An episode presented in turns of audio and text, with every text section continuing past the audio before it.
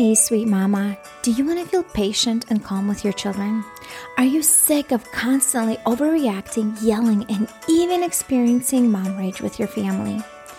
Do you find yourself up late at night consumed with mom guilt and remorse for your words and actions with your kids?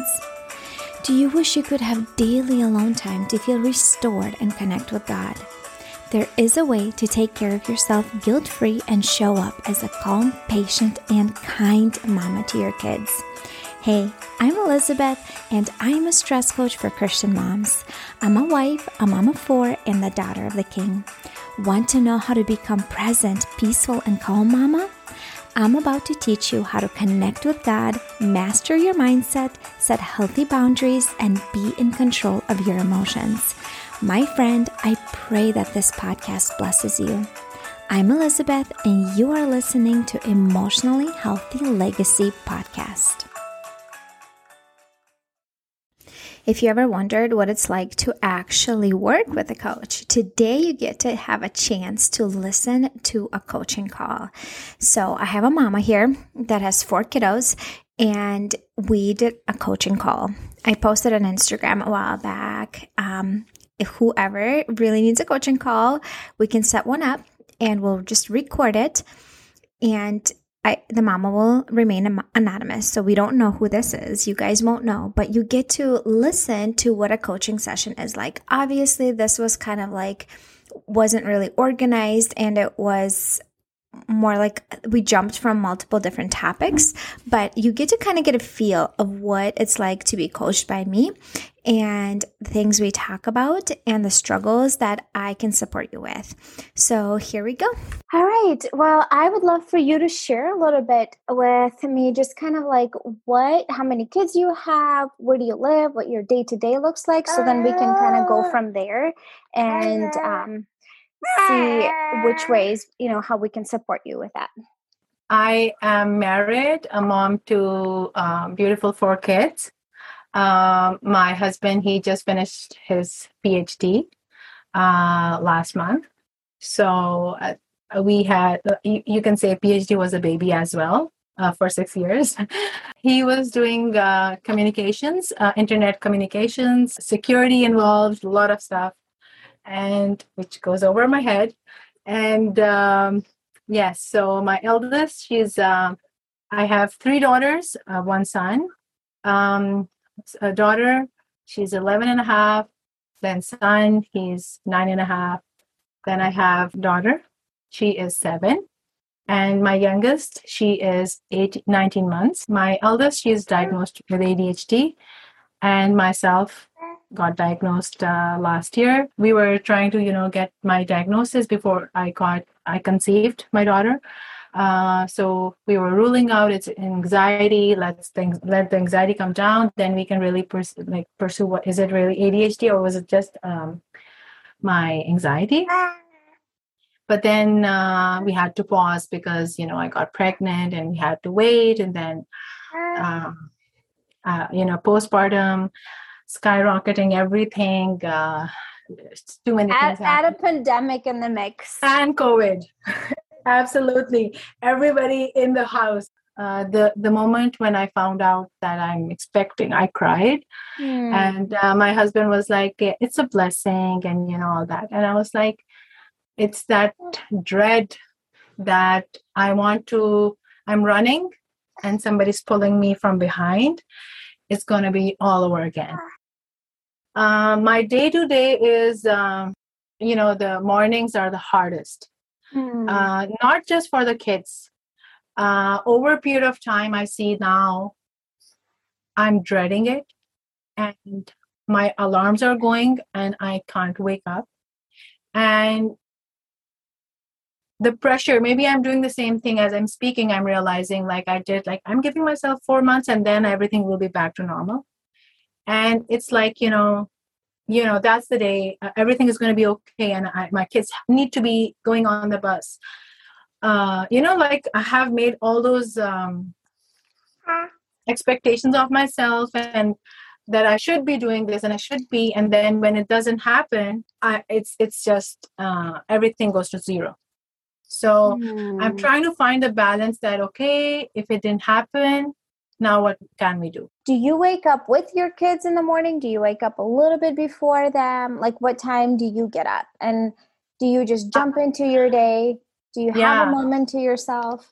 Yeah, I did everything, all of those things. So I was, before I was the person waking up before kids, then, uh, you know, slowly this day will start and then, you know, kids would wake up, not so overwhelming.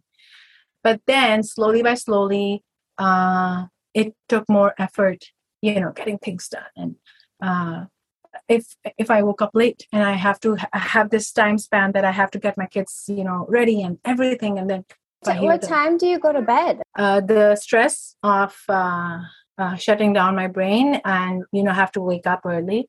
I couldn't sleep. Okay. And other so a few, yeah. It took talk- me like I was two a.m. I was awake.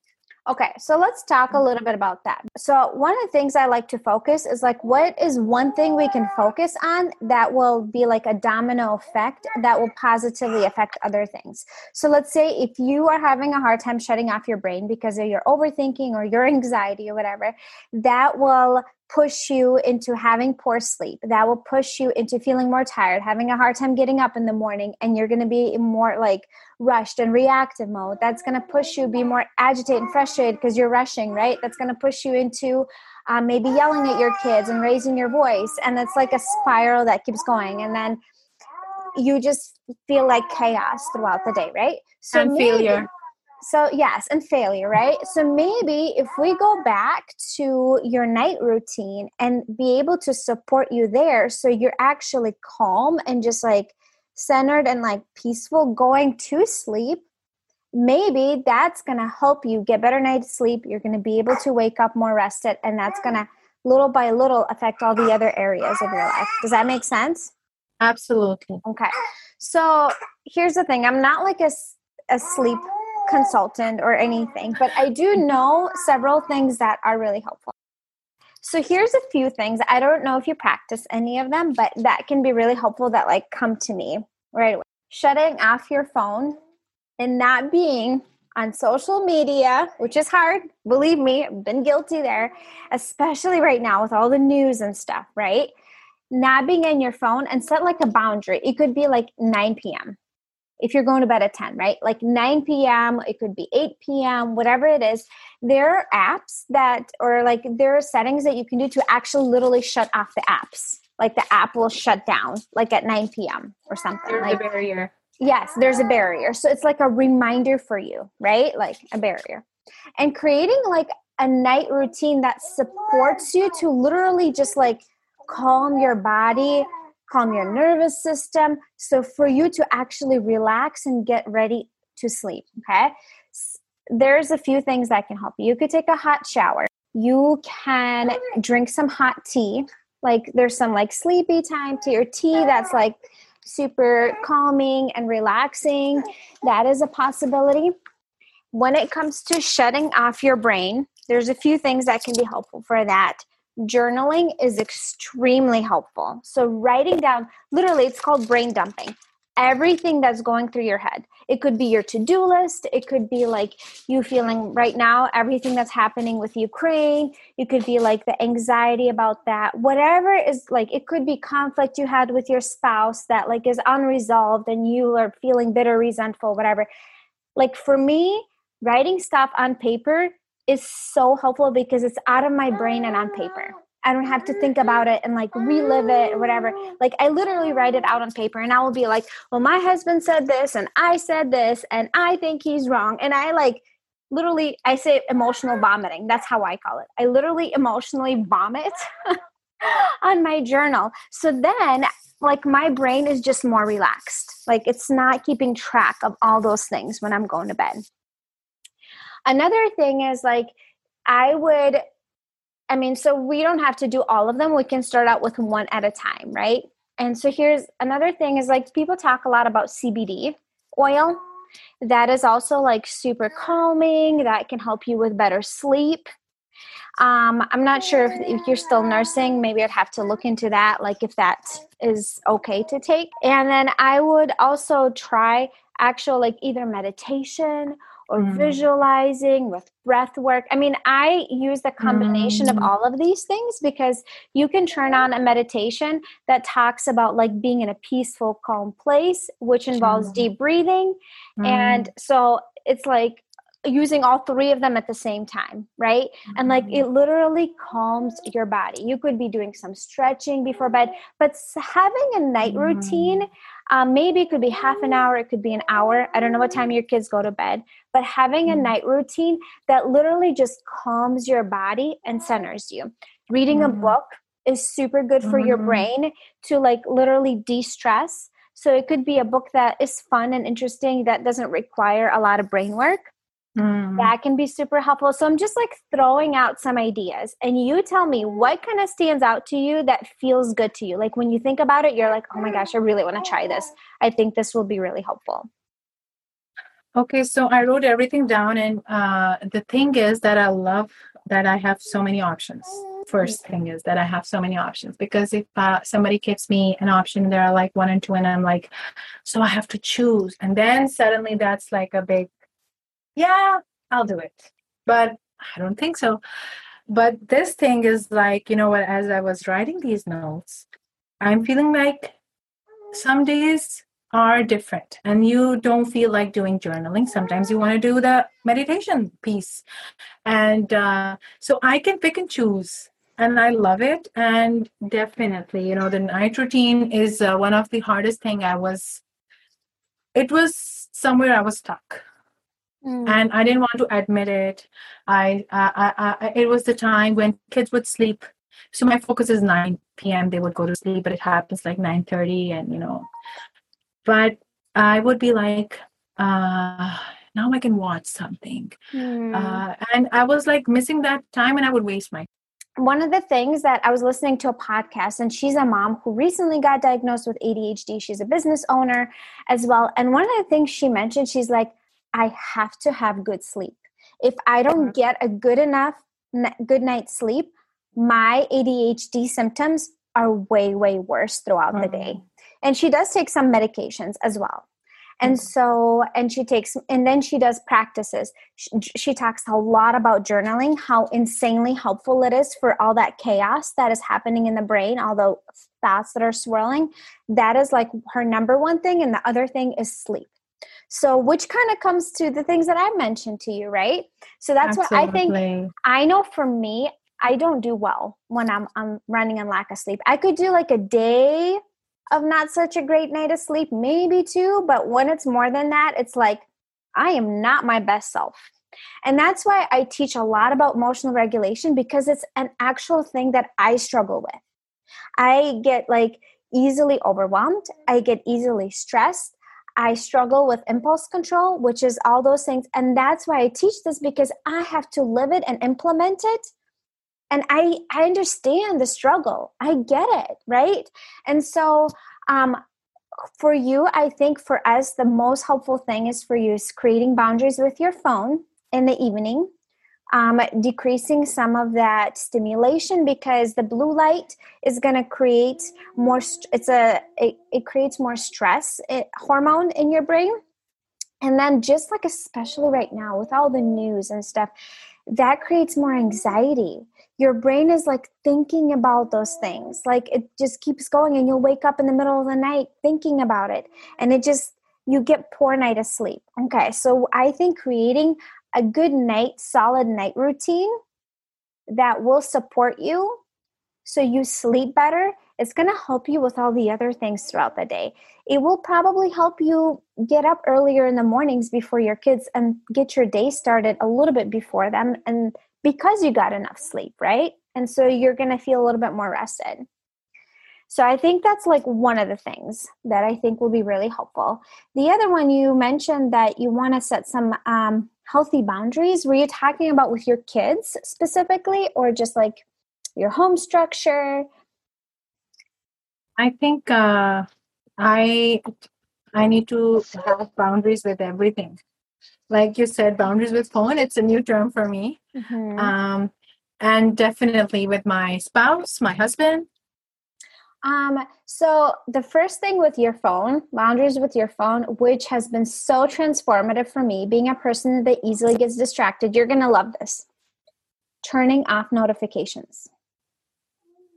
Turning off all notifications. So I, all the apps, so on my phone, on my home screen, I only have like a few things that pop up, and it's like take vitamins and then my notification from from like on the weekends. I try not to be too much on social media, but notific like I don't have anything. I don't have any message notifications here.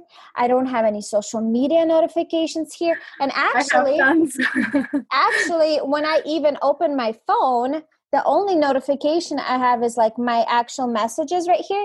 And they don't, they don't even ding. You can actually, you can choose, let's say your husband or your mom or someone that they're like, they can call you mm. and they can be like an emergency contact or something. And like when my husband texts me, it makes a noise.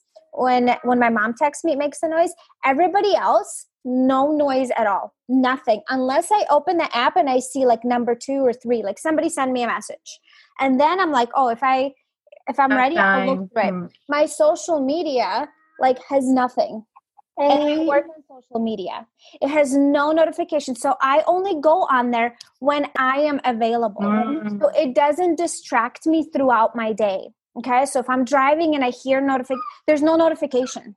So your day will feel so much less chaotic when you turn off the notifications on your phone. So mm. the only app is, like, that actually makes a noise for me is my Instant Cart, because I need to know when somebody started shopping for me and if they like have some questions or like or whatever. That I think that's the literally the only app that makes noise. And then when my husband texts me through regular message and my mom, all the other apps, sometimes they don't. I even turned off like there's no even the red like one, two, or three. I'm like yeah, most of them I have to go into the app. And it could be hours later. And I'm like, oh, somebody, because if it's an emergency, they're not going to message they you. They yeah. will call you. Call you. Yeah. They will call you. And my calls all come in unless like right now I'm with you and I will turn on my phone on silent or I will put it on airplane mode because I'm working. And so I don't get distracted at all. Mm. Like nothing. Unless like my husband will call me because he's an emergency contact and we'll go through. So that will be huge. Your mental chaos will be significantly reduced because you don't have those distractions pulling you throughout the day. You will feel a lot more present with your kids as well mm. because you don't hear all those dings. And you don't yeah. even you don't even see anything. You open your mm. phone and you don't see all those things. Yeah, it's like, come and see me. Yes. Open me. Yes, yes. So that will be really, really helpful for you. So that would be my recommendation for phone boundaries. Mm. If we're talking about with kids and mm. boundaries with kids, let's say going to bed or kids like respecting when you're working, that is something I'm still working on with my kids. But I, with my, so I have a baby and a toddler with me throughout the day when I'm working. My older mm-hmm. two are in school. And with my toddler, we have terms like mom is in work mode. So when mom is in work mode and cannot wow. be interrupted, he gets to be on the tablet. That that's just the easiest for me. I try to oh. take the path of least resistance.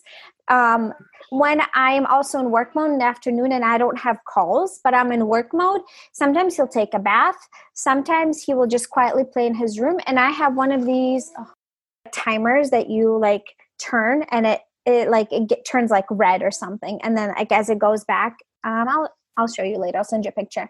But they're like timers for toddlers, and so we can turn it on for sixty minutes, and it's in his room, and he sees the time go away, how much time he has left. But he, I'm like, okay, Mama's in work mode, and you get to play with whatever toys that you want to. But I'll usually start with him for like five minutes to initiate the play because toddlers sometimes have a hard time starting playing. Absolutely. But yeah. So that's kind of like what I do when it comes to boundaries with my son. So I'm like, okay, Mama's going to be in work mode right now. You have five minutes to ask me whatever you need to. Do you need a snack? Do you need to have something to drink? Do you need to use the restroom? Because he still needs my help wiping his butt. But um, he's four and a half right now. So that's kind of the age he's at. So that's kind of what I do when I'm like with my, with my son, when I'm like, okay, I'm in work mode, I try to get stuff done, obviously, when my baby's napping. When it comes to like bedtime, we're still working on it. But with my kids, one of the things that's really helpful is having a timer that goes off at my phone. At like seven thirty, I have a timer that rings. It says, get ready for bed. Ten, they tend to argue less with a timer because it's like not you saying it. It's like the timer. Yeah. It's like, oh, okay, we have to get ready for bed. And um, sometimes like having competition, who gets ready for bed faster. And I'm like, okay, if you want mommy to lay down with you for a little bit, you have to be in bed by eight thirty. And then mama's going to lay down with you. And like, I can usually lay down with them. I love like, it. Check in with them. I'm like, okay, if you really want mama to lay down, whoever gets ready for bed first, I get to lay down with them first. And so then I will like, if I am doing well mentally myself that day, obviously sometimes we have hard days and we're just not available. We're just so checked out. But um, if it's a good day or a decent day, I will be like, okay, I'm going to lay down with you guys. And you know, you, whoever gets to bed quicker, I'll lay down with them. And then I'm like nine o'clock, I'm off duty. That's it. Like I'm done. No, like if they come out of bed, I'm like, nope, I'm not answering questions. That's a boundary. I love you, but I am done for the day. Like I'm not answering questions. There's no snacks, like nothing. Nine o'clock, we're out. Like they can still have the lights on, um, like by their bed, and they can like play with their toys or read a book or something, but they're not allowed to come out of their bed. Obviously they still try. We just send them back to their room. They're like, nope, it's after nine o'clock. Like we're done for the day. And so, um, that's been kind of helpful with my kids. Um, sometimes they need something to do in their room, um, because they get bored. Audiobooks help. Um, sometimes they play with Legos. My older one likes to read when like at nighttime to decompress at the end of the day. So just kind of finding what your kids like to do. Just sometimes they just come out because they're bored and they can't fall asleep yet. But I'm like, okay, that's fine that you're bored. Here's something to do, but you need to stay in your room.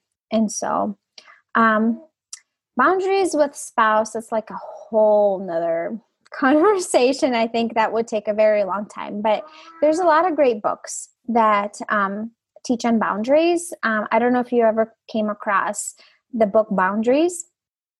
There's, it's called, books. Yeah. So you can listen to audiobooks or, um, you know, I don't know if you have time to read paper books, but I do. I love to. You do? Paper okay. books, so yeah. Paper books. So there's one that's called Boundaries in Marriage. Um, when mm. I was start, I, when I first started going to therapy, the first book she recommended was Codependent No More. And then Boundaries in Marriage were the two books that she's like, and then it talks about having healthy boundaries in marriage. Um, the authors are Christian based, but they do have a lot of really good information. So it's definitely, I love the faith. I mean, I find it's very similar and I can connect more to if it's more like, you know, faith-based and yeah. Christian. Yeah. yeah. Yeah. So the authors are really good. I, mm-hmm. So those books have been so transformative. They have like boundaries with kids. They have basic book like boundaries, awesome.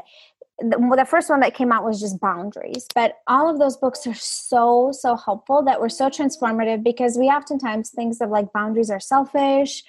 Mm. It's like, you know, that's kind of like the mentality that a lot of us were grew up in. We need to give and give and give and yeah. give without yeah. limits. That's like the right thing to do. That's like, you know, the honorable thing to do. And then we end up giving out of empty and we feel resentful and bitter. We're run run down. We're overwhelmed. We're burnt out and we're reactive. We're not even happy when we give. And so um. boundaries is really, really good. So, mm. so I would recommend that one specifically for like boundaries in marriage, um, because it's, boundaries are not about controlling other people. Boundaries are about controlling how to yourself. Keep your own safe. Yeah, yes. Your space. So one of the like the best analogies I found that was really, really good. Boundaries is like a screen door. You let the fresh air in and you keep the bugs out. Mm. So it's about you. It's like you can't t- change your spouse. You can't make them do anything realistically. If you try to control them, that creates even more frustration and stress, absolutely. Right? But what you can do is boundaries how you handle and respond, right? So for example, I cannot stop my son from disrespecting me, but what I can do is set a boundary and be like, I don't allow people to talk to me like that. Mm-hmm. So if you want to talk to me, I'm ready to talk to you, but it has to be respectful. I'll be waiting for you in another room. Or if your husband is like yelling at you, you're, you can't make him stop yelling, but you'd be like, hey, I am more than ready to talk to you, but right now is not a good time because I'm emotionally charged. I don't want to say something I regret. If you keep yelling at me, I'm going to grab the car keys and go for a drive. Like, it's not about controlling him and stopping him. It's about protecting yourself. And it's about what you do, not about what they do, right? So it's really, really helpful. Um, if I'm trying to, you know, create a boundary, and if I'm trying to give myself time, and like if I'm trying to work on my work, I would feel guilty. And it's like I'm doing something wrong. And if somebody is like coming on, like my kids are saying something, and I'll be like, uh, yeah, so they do need my time. Uh, mm-hmm. I was wrong about, you know, doing this at this time, or uh, I should be, you know, again, the giving, giving, giving, what we have learned that uh, if I'm not giving uh, all the time, something's wrong's happening. And mm. I'm giving myself time or doing something. I have to be, uh, you know, I have to be mad, or I have to be angry that everybody would know, okay, she's mad, she's angry, so now she can have her time, mm. you know? Okay. So, yeah, to understand that it's okay that I'm enough, that I, what I'm doing. Um, uh, and uh, definitely what I see when you said this uh, tip about, um, I feel a lot like that with my kids also when, you know, trying to do peaceful parenting and doing a lot of unlearning what we have learned. Uh, no emotions allowed, only when you're happy, you're with us, you're sad, mad, angry, go in your room, get yourself, you know, get your together and then come back. So uh, to understand, you know, to get, I get un- uncomfortable. Okay, the kid is screaming and either I am, um, either I'm also screaming. And if I'm not, then I'm like, I'll be quiet. So what I'm doing a lot is that I don't really react, and I would just become quiet, and I'll just you, not really. You shut down. Yes. And then because I don't want to do the same thing, what happened to me, mm-hmm. and I don't want them to learn. And then I'm like, what do I do next? And then I'm lost because all my energy was not to react. And and I'm like, okay, I'm such a bad mother. They don't even know how to, you know, when they are mad or angry, how to address that. Yeah. And then, but what, what I find this pattern, like you said, that I will lay with you. Because when when we become one of that, you know, giving, giving, giving, and then you're like, I'm already doing so much and uh, just, you know, eat food and just leave me alone. But they're still craving that connection. And, uh, okay, we have bad days. They can be two, three days, but one or two days can be some good days. So one or two days are also now subtracted because we were, you know, in that cycle. We ne- now one, two days, which we can give is done. So like giving them this, you know, um, initiative, I'll be laying with, because they love it. They love it. So I know this is going to work like magic. And my kids, thank God, they tend to stay in their bed. Good, good. Very rarely they come out. Yeah. So getting them there is the hardest. Yeah. And yeah. And then it's getting late. And then sometimes I'll just skip the toothbrush. And then, you know, and then I'm becoming like, okay, just because, you know, putting them on in bed was so hard. I had to skip a few things. And uh, mm-hmm. if somebody remembered, good. If not, I, I'll be like, okay, let it go. But this initiative, I love it. I love it so much that I can't tell you. And I'm, I find a pattern that I can use in so many other places mm-hmm. uh, that this can work. Okay. So believing in yourself and like having mom guilt, I mean, I feel like there's a lot of mindset shifts that need to happen. So, and then you mentioned about like shutting down. I think like we've touched on a lot of things and, um, that's a lot. I'm trying to figure out which one to focus on. So believing in yourself is doing, it's like a, it's a mindset shift. And so, which involves a lot of times journaling and talking through why you feel mom guilt to begin with. It all comes back to like old beliefs, your family of origin, the way your mom was doing things, the way your, let's say like aunts and aunts who are doing things, the way like the society talks to us, it comes back to our beliefs. And so if we believe it's wrong for mom to work and her, let's say it, it's a bad, like she's a bad mom because she's working and her attention's divided, then you're going to feel mom guilt.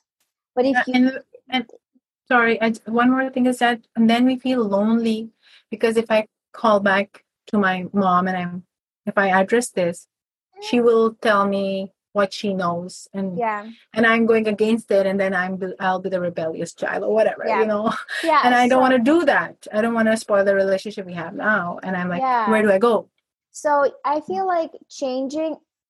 So like it would be like journaling. It'd be like, I wonder why I feel guilty when I work, and you know I don't give my full attention to my kids. It's like, for me, this is how I would journal. It's like, it's probably because my mom, she never worked. Let's say she was always mm. available and present. And that's mm. my definition of a good mom, mm. you know, mm. and I want to change my definition. Yes. A good mom can have a job and like a side job that she enjoys. It is good for my kids to see that I do something for myself and I bring in some income for the family or whatever.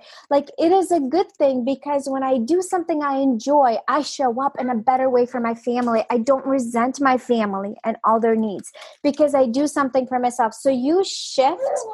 You can write about it. You can speak to it yourself, to yourself, like looking in the mirror. I am a good mom, and it's good for me to work outside of being a stay-at-home mom. It fills my cup.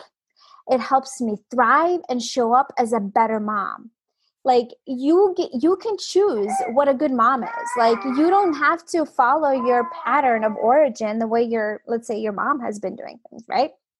Absolutely. So like, th- so shifting your mindset and like going back to the core belief and doing like a counter affirmation, like counter from what your belief is. So if your belief is like a good mom is always present and she never works outside of the home, she's always available. Like a counter belief is like, it's good for my kids to see that I'm a working mom, that I work part of the time and I bring in some income and I do something that I enjoy. Like, so you make an affirmation that's counter to what your old belief is, and something you repeat or journal or even say to yourself on a regular basis when you start feeling those guilty feelings. Does that make sense? Yes, absolutely. Um, when it comes to, um, you were talking about like shutting down when um, you feel like it took you so much energy to stay calm and you shut down. So here's the thing. Um, when... We all have like three main parts of the brain when it comes to emotional regulation. So here's our frontal lobe right here. This is right now where you and I are in our frontal lobe. We, it's problem solving, logical thinking. It helps us make choices on our values. Um, it is, it's logical. It's mature. It doesn't get fully developed till your mid twenties. That's why kids are so immature and make silly choices that don't make no sense. Um, so this is where we are in this part of the brain. When we feel triggered, when we feel overwhelmed, when things, when feel out of control, we shift to our emotional part of the brain, which is a little bit further back over here. And that part of the brain is disrespectful. When we are in that part of the brain, it, um, it is so much harder to regulate our emotions, like to stay calm. It's, we feel a lot more agitated. We feel a lot more frustrated, annoyed. It's gonna, you only see your perspective when you're in that part of the brain. So if you're having a conflict with your husband and you're emotionally charged, you only see your perspective. You don't see how he's right. You only see how you are right. You be, sometimes you come out disrespectful in your tone of voice, right? And so facial expressions. Yes. So it's kind of like in that moodiness, right? Mm-hmm. Let's, let's call it that part of the brain. And then, and that usually comes out all in our words and our attitudes. And then we have our survival part of the brain, which is back where our brainstem is. This is when babies are born, that is fully developed. And that is our fight, flight, or freeze. Okay. Mm-hmm. So when let's say we feel some sort of attack, when something feels like too much, some people fight. They start to verbally fight. They start to physically fight, right? Mm. Because when they feel some sort of threat, it's fight mode. Some people freeze. They like shut down. Um, they just like, they can't handle it. And like, they, you know, sometimes people like get overwhelmed in a conversation and they literally just shut down. That would be like freeze. And some people like flee. They literally just walk away. Like, mm. I'm not having any of this. Mm. I don't want to deal with it. Mm. I'm just gonna, I'm out of here. That's mm. flee. Okay. Some of them is like this automatic comes from your family of origin. Some of it is just like, just the way you are. Like, you don't really get to choose your automatic, your mm. automatic, um, survival kind of like reaction. Right. So with you, it could be just you freeze, you shut down. Like, mm. and that's because it takes so much energy to emotionally regulate. It becomes too much. It becomes like a threat to your brain and you freeze. And so, so how do we help ourselves get back to our thinking brain, which is the one that helps us kind of problem solve, make positive choices, kind of uh, that part of the brain is acts on our values. It helps us, like you and I are having a conversation. It helps us be understanding about our kids' feelings. That's that's why when you are, let's say your child is having a meltdown, you read all these stuff online about gentle parenting and your child mm. is having a meltdown and you get triggered and everything you've learned is out the window. You literally mm. cannot learn think anything because when you are in your emotional or survival part of the brain, it literally shuts off your thinking brain. It just shuts it off. Mm. That's why you cannot remember any of the skills. It's not because you're a bad mom. It's because it literally shuts off. And if you're in your emotional part of the brain or your survival part of the brain, your it's automatic reactions that old pathways have been there for years. So you're working against automatic reactions. So what do we do? What do we actually do? So here's the thing. We need to make sure our brain feels safe again in order for it, the thinking brain to turn back on. We need to send a safety signal to our brain, okay? So when we experience a trigger or a threat, it will shift us to emotional or survival part of the brain depend, depending on how severe the trigger or the threat is. Let's say if your kid is trying to hate you or you're like, that's a threat to your brain. If your kid is being disrespectful, that's a threat. If someone's yelling, that's a threat. So it, like, it depends like if it shifts you to emotional or survival part of the brain. And so we need to send a safety signal back to our brain. For some people, it's deep breathing. For some people, it's affirmations. For some people, like you have to walk away and like do visualization, like being in a calm place. Some people need to do like some sort of like either count backwards, like from a hundred, skipping by two, because it forces that thinking brain to turn back on. That like sends a safety signal to your brain. So if everybody's different. Some people need to pace. They need to walk away and like pace back and forth. So here's the thing.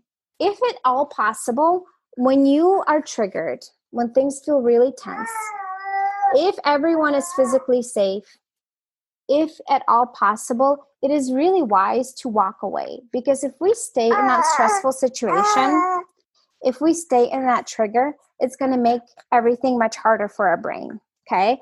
Our brain needs to have safety to calm down and turn back that thinking brain back on. Does that make sense? And so what I do with my kids, if like everything is okay, if nobody's like, you know, hitting anybody or like the house is not on fire or whatever. Sometimes I turn on cartoons for them if I actually need a break. And I'd be like, hey, I need to have a break. I feel like I'm about to blow up and I don't want to yell at anybody. For me, it's like verbally exploding and raising my voice. To you, it'd be shutting down, right? And you're like, I need a moment to myself. I need ten minutes, okay? So you can either give them something to do or you can turn on some cartoons. And I will walk away. I'll go to the bathroom. I'll go to my room, wherever I need to. And for me, if there's noise in the background, I sometimes plug my ears and I'll do some deep breathing and I'll say some affirmations or visualize myself in a calm place. That's what I need personally to calm my nervous system down. Everybody's a little different, so you have to kind of figure out what works for you. Sometimes I co- turn on um, meditation, like meditative music, which is super calming for me. And I literally picture myself on the beach. And if I'm like having a hard time, like the other day, I don't know if you watched my stories on Instagram yesterday, but I had a really hard time. And like on Saturday, I just broke down and I was crying and I sat down on the kitchen floor and I, and I literally had to tell myself, I'm doing my best and that is enough. I'm doing my best and that is enough. I like kept repeating that. I'm a good mom who's having a hard time. I'm a good mom who's having a hard time. I got this. I can handle this. Like, so some positive affirmation that will allow your brain to feel safe. Because if you tell yourself, this is too much, I can't handle this, this is too hard, that puts your brain more into threat mode. That, like, supports your brain feeling threatened already. Versus sending a safety signal. Because what you tell yourself will bring out what you feel, right? Your thoughts are going to bring out your feelings, and your feelings are going to bring out your actions, right? So if you tell yourself, oh, I'm just not patient. Oh, I'm just like, you know, I easily get triggered. Well, it might be true, but if you keep saying that out loud, then yeah. But if you tell yourself, I'm working on being more patient, I'm becoming a patient mom. This is hard, but I can do this. Like, you're supporting yourself with your words, right? Like, what we say to ourselves is so powerful. This was a lot. How do you feel about our how do you feel about our conversation? Um I I I love it. And uh, I think uh, it's gonna help me um, you know, parent my kids. Uh, I mean my daughter, she struggles again, you know, with the emotional thing, and I feel lost. And I mm. just feel bad and And that's it. I don't know what to do at that moment, you know. And now I think I can feel that modeling, and I can help her. We can even practice, because uh, uh, I'm. I'm. Uh, we have worked on it that there are a few things we, as a human, everybody has their uh, strengths and weaknesses, and that's fine. Uh, we're not going to bash ourselves or say bad things because we have these weaknesses. So we're going to work them and, you know, make them into our strengths. So, but then I'm lost. What do I do? Because this emotional thing is where I really free- freeze. Yeah. So this is going to yeah, be I'm glad important. That's helpful. And also with like kids with A D H D, what I've been learning so much about lately. So their frontal lobe, the one that helps them emotionally regulate and do like, Um, calm down. It's um, it's not. I think it's like either underdeveloped or I mean, they everybody's underdeveloped, and, but they are even like my toddler's making her laugh. Awesome, I have a laughing baby in the background. But that awesome. Part of the brain is even slower developed than like an average child. So um, it's so much harder for them to control their impulses and their emotions and regulate their emotions. So when they have an emotion, it's so much bigger than other kids, and it takes them so much longer to ride the wave, which makes it even more challenging for you, right? If you have A D H D and you're even more like easily triggered. So it's like a cycle, right? And mm-hmm. it takes so much energy to regulate yourself, stay calm and like with them. So like being understanding and knowing is one thing, but actually doing it in the heat of the moment is so much harder. So like mm-hmm. give yourself grace. If you mess up, if you have to walk away, and it's not about like, if you have to walk away, not to ignore your child, but because you're struggling and you don't want to get sucked into it, like over time, you're going to get more comfortable with their feelings, but it just takes so much practice. So give yourself grace. When we mess up, we all have hard days. Remind yourself, I'm a good mom who had a hard day. It makes sense. I had a lot on my plate. It makes sense that I lost it because all these things were happening. I hope that was helpful for you. I hope we, um, that was Thank kind of eye-opening so much. To some of the things you got it a little bit more. Was. As you're listening to this coaching call, and if you're thinking, oh my goodness, this is what I need help with, this resonates with me so much, I really need support. I'm so done struggling on my own and trying to do things on my own. I am sick and tired of feeling where I'm at. I am ready for a change. I'm ready to take action. I deserve more than just survival mode. you can go in the show notes on the bottom over there. You can schedule through a link a free stress management call. If those times don't work out for you, I understand. Reach out to me via Instagram or email, also in the show notes, and we can figure out a time that works, because I can be a little bit more flexible with my schedule. It's just I need to know ahead of time, right? Um, so if this really resonates with you, take action. You don't have to silently struggle. You can do something about it, and I'm here to support you. Hi, friend. Did you learn something new or found value in this episode? If so, would you stop right now and share this episode with one Christian mama friend who has young kiddos and could benefit from this message? Word of mouth is the best way to spread the word and grow this podcast. Also, if you enjoyed this podcast, would you please rate and review on Apple Podcasts so I know that this content is helpful and I can continue to create more episodes. This is really the only way for me to know that you are blessed by this podcast. I'll see you soon, my friend. God bless you.